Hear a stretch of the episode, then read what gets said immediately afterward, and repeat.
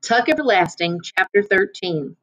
Some time later, the man in the yellow suit slipped down from the saddle and tied the Tuck's old horse to a bar of the Foster's fence. He tried the gate. It was unlocked. He pushed through and strode up the path to the door of the cottage. Though it was very late now, almost midnight, the windows glowed golden. The family had not gone to bed. The man in the yellow suit took off his hat and smoothed his hair with long white fingers.